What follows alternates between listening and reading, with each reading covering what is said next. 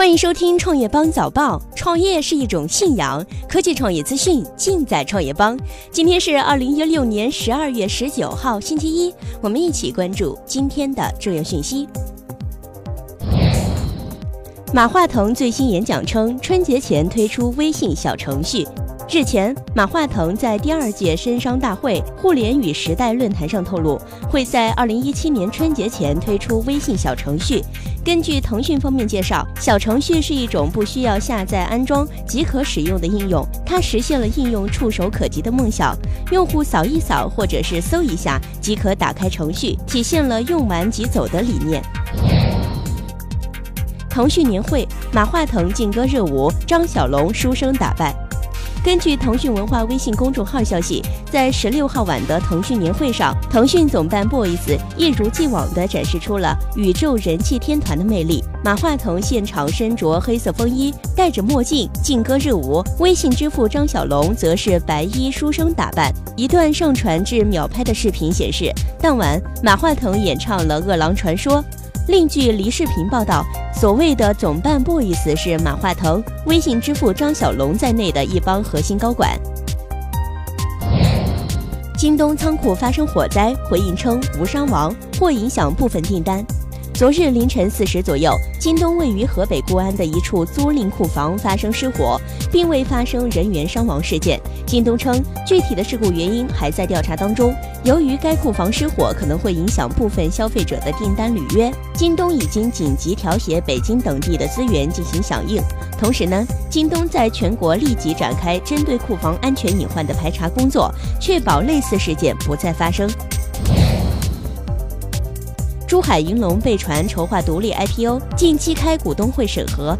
日前，中国证券报援引内部人士说法称，新能源汽车公司珠海银隆拟自己登陆资本市场。此前，董明珠、万达集团等的集团增资入股，也可以看作是一次 Pre-IPO 投资。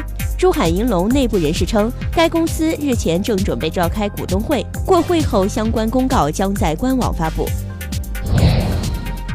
万科终止与深圳地铁重组，宝能与恒大沉默应对。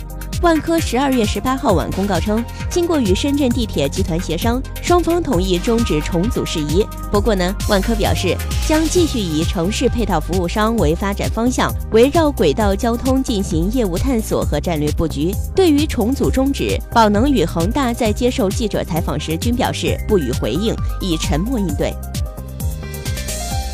涉闺蜜门，三星集团实际控制人遭禁足。韩国媒体十八号报道，检方宣布，因牵涉朴槿惠闺蜜门丑闻，三星电子副会长、三星集团实际控制人李在镕已被禁止出国。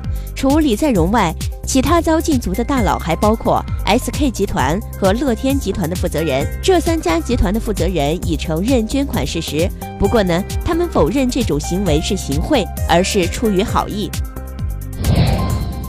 充满电不把车开走要罚款。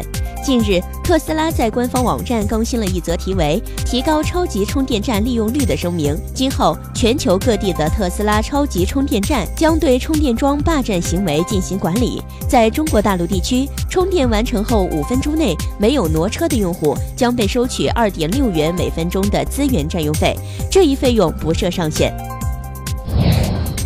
优步无视规定，继续在旧金山路测自动驾驶汽车。上周，优步开始在旧金山大街上公开测试无人驾驶汽车，然而却被外媒指出，该公司其中一辆汽车闯了红灯。对于加州监管机构的指控和处罚，优步公司表示很冤枉，并且非常确定该公司的汽车并不满足自动驾驶汽车的定义。苹果斥资三亿入局印尼市场。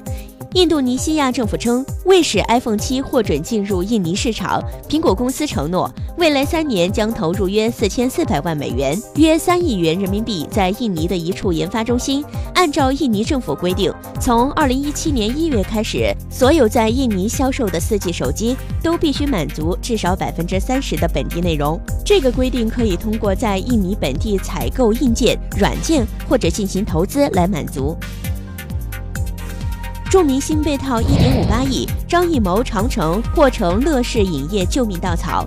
乐视控股裁员风波之下，由乐视影业投资发行，张艺谋与张默父女导演的新片《长城》及《二十八岁未成年》本月先后上映。在此前《绝技》票房不佳的情况下，《长城》被乐视认为是乐视影业实现盈利的重要之作。据中国经营报记者根据公开资料统计，有二十一位明星以不同形式参股乐视影业，参股金融超一点五八亿元。以上呢就是今天的重点资讯。创业是个技术活儿，我们有十八般武艺帮您迅速成长。快去点击菜单栏底部知识电商寻宝吧，包妹明天见，包妹天天见。